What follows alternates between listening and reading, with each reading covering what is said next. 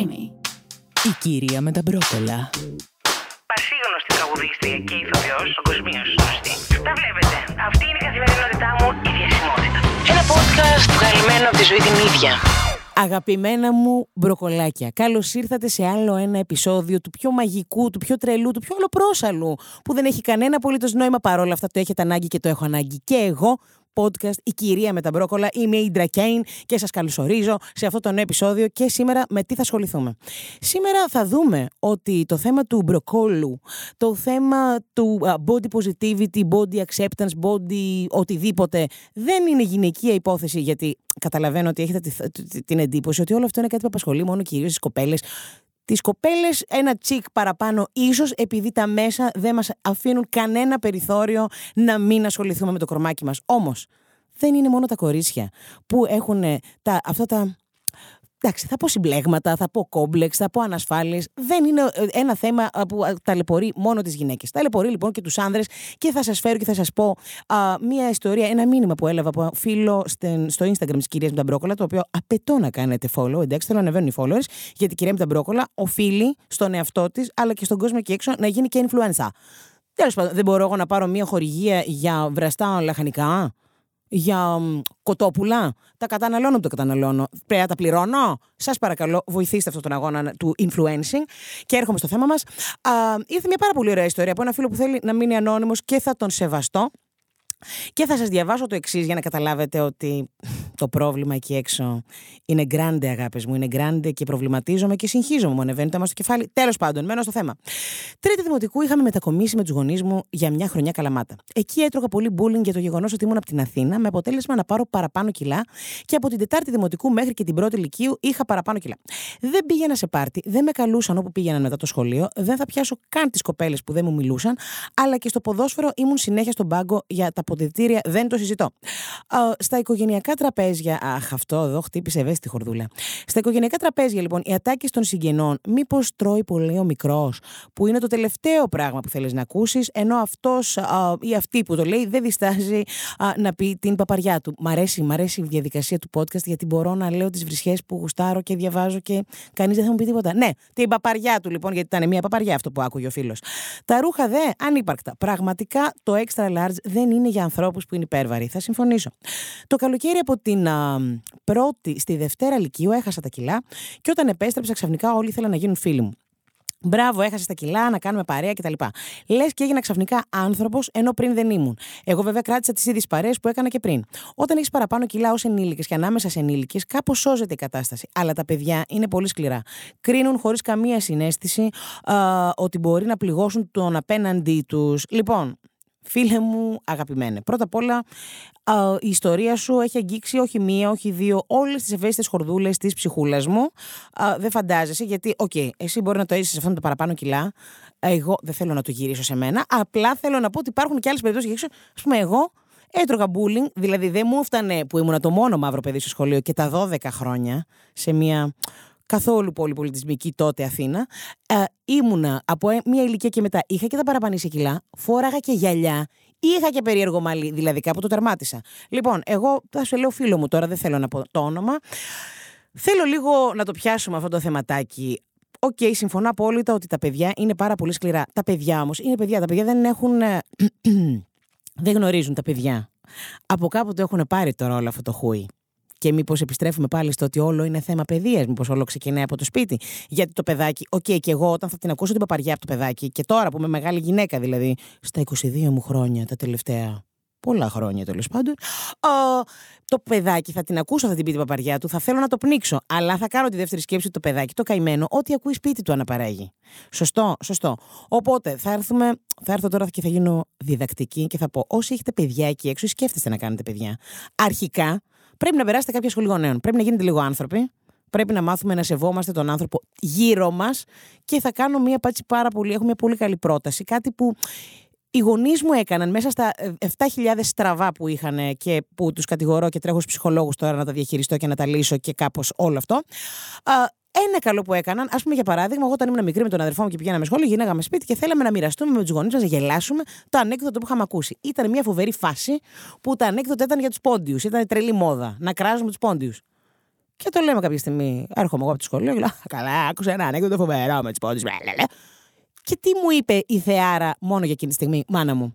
Ότι, όχι αγάπη μου, δεν θα πεις ότι αυτό ήταν μια ιστορία για τον πόντιο. Θα το κάνεις ότι ήταν ένας Ουγγαντέζο, επειδή έχω καταγωγή από την Ουγγάντα. Και εκεί τι έκανα εγώ, το βούλωσα. Μου έγινε μάθημα, έμαθα ότι Ποια η διαφορά. Απλά έχουμε άλλη καταγωγή, δεν κατάλαβα.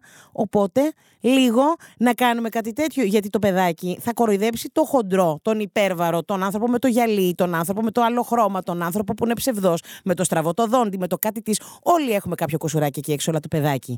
Θα έρθει και θα σε κοροϊδέψει. Γιατί το έχει δει στο σπίτι του. Το έχει δει από τον μεγαλύτερο ότι όλο αυτό θα γίνει. Και αφού, πέρα, αφού ολοκλήρωσε αυτό το, το, το, τη διδαχή, να πω, είναι σωστή λέξη. Δεν ξέρω γιατί είμαι και αλλοδαπή. Μπορεί να χρησιμοποιώ λάθος ελληνικά, δεν τα λέω σωστά όλα. Μπορεί να είμαι και λίγο αμόρφωτη, μπορεί να είμαι και λίγο βλάχα. Τέλος πάντων. OK, okay, τα παιδιά έχουν, δεν έχουν αυτό το φίλτρο, λίγο αίσχος. Αίσχος, γονείς εκεί έξω το νου σας. Ερχόμαστε στη μεγαλύτερη ηλικία. Μήπως τελικά αποδεικνύεται περίτρανα από το περιστατικό εδώ του φίλου που ε, όλοι έχουμε κάτι αντίστοιχο στη ζωή μας ότι η χονδροφοβία που όλοι λυσάνε και ότι όχι δεν υπάρχει χονδροφοβία και τι είναι αυτά και είναι νέα μόδα. Χονδροφοβία υπάρχει. Γιατί δεν κατάλαβα, είναι κάποιος λόγος να κοροϊδέψουμε έναν άνθρωπο που έχει παραπάνω κιλά; Μπορεί να έχει για οποιονδήποτε λόγο. Μπορεί να έχει απλά επειδή γουστάρει να τρώει, ρε παιδιά. Δικαίωμα να γουστάρει να τρώει. Ναι, θέλω. Και τι είναι αυτό το πράγμα που δεν σου μιλάω όταν είσαι χοντρός και μόλις αδυνατήσεις θέλω να μπει στον κύκλο μου; Δεν κατάλαβα. Περνάμε κάποιο casting σε όλη μας τη ζωή. Πρέπει να περνάμε casting. Κάπως δηλαδή όλο αυτό μην μένουμε μόνο στα τσιτάτα και στα κλισέ και στα βιβλία και να το γράψω στο facebook ότι εντάξει, εγώ κοιτάω τον εσωτερικό κόσμο. Ποιο είναι εσωτερικό κόσμο, καλέ; Ποιο είναι εσωτερικό κόσμο που δεν του μιλάγατε επειδή ήταν χοντρούλης και με το που έχασε δηλαδή τα κιλά, έλα να κάνουμε παρέα. Όχι ρε. Και κοπέλες, δεν κατάλαβα. Τι είναι αυτό; Δεν μιλάμε σε κάποιον επειδή έχει παραπάνω κιλά; Εντάξει, ναι. Θα μου πει να είναι θέμα γούστου και δεν. Όχι. Δεν το δέχομαι. Γιατί την ίδια ιδέα την έχω πει κι εγώ. Και η μεγαλύτερη μου σχέση και ο πιο σοβαρός μου δεσμός ήταν με έναν άνθρωπο χοντρό. Έγινε έξαλλη που όταν τον χώρισα, με χώρισε. Τέλος πάντων, να χωρίσαμε, έχασε τα κιλά. Και μου το έπαιζε μούναρο εκεί έξω και λέω: Κατάλαβα. Σε πήρα καραφλό, ξεδοντιάρι και χοντρό. Και με χωρίζεις και χάνεις 35 κιλά και μου κάνεις τον κόμενο. Θα σε διαλύσω! Τέλος πάντων, ξέφυγα λίγο πάλι. Πάλι μίλησα για τον εαυτό μου. Ε, τι, τι, άλλο, τι άλλο να πιάσω από αυτό; Δηλαδή, λίγο πολύ ενοχλήθηκα. Α, ο, θα πιάσω το κεφάλαιο συγγενής. Τι είναι αυτό το πράγμα, παιδιά, εκεί έξω, δηλαδή; Μη, πόσο, πόσο, πόσο, πόσο. Τι έχω να πω, μπορώ να μιλήσω με ονόματα, μπορώ να, να είμαι καταγγελτική, να βρίσω το μισό μου σόι πρώτα απ' όλα. Τι, είναι αυτό, τι πάει να πει, Μήπως τρώει πολύ ο μικρός; Ναι, ο μικρός μπορεί να την ανάπτυξη. Ο μικρός πίναγε. Ο μικρός γούσταρε να φάει. Δεν κατάλαβε γιατί κάθε θεία παραθεία πρέπει να έχει άποψη και μήπως. Ε, μήπως θα του βάλουμε μικρότερη.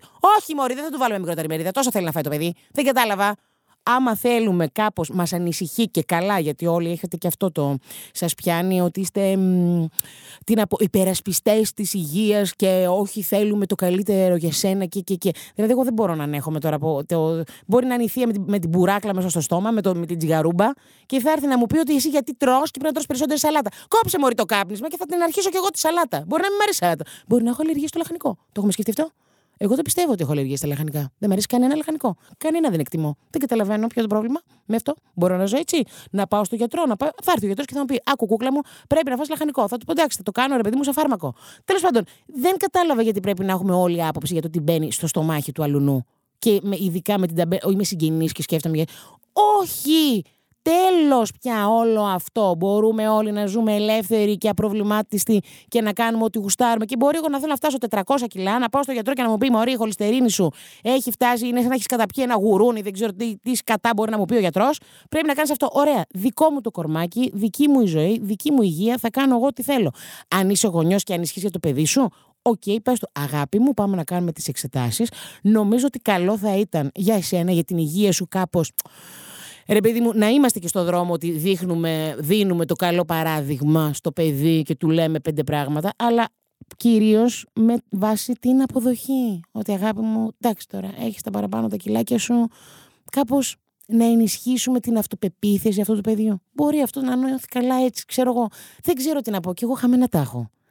Εσείς, τι γνώμη έχετε; Πραγματικά θέλω λίγο το interaction εκεί στο Instagram να γίνεται. Θέλω να μου στέλνετε και τις ιστορίες σας.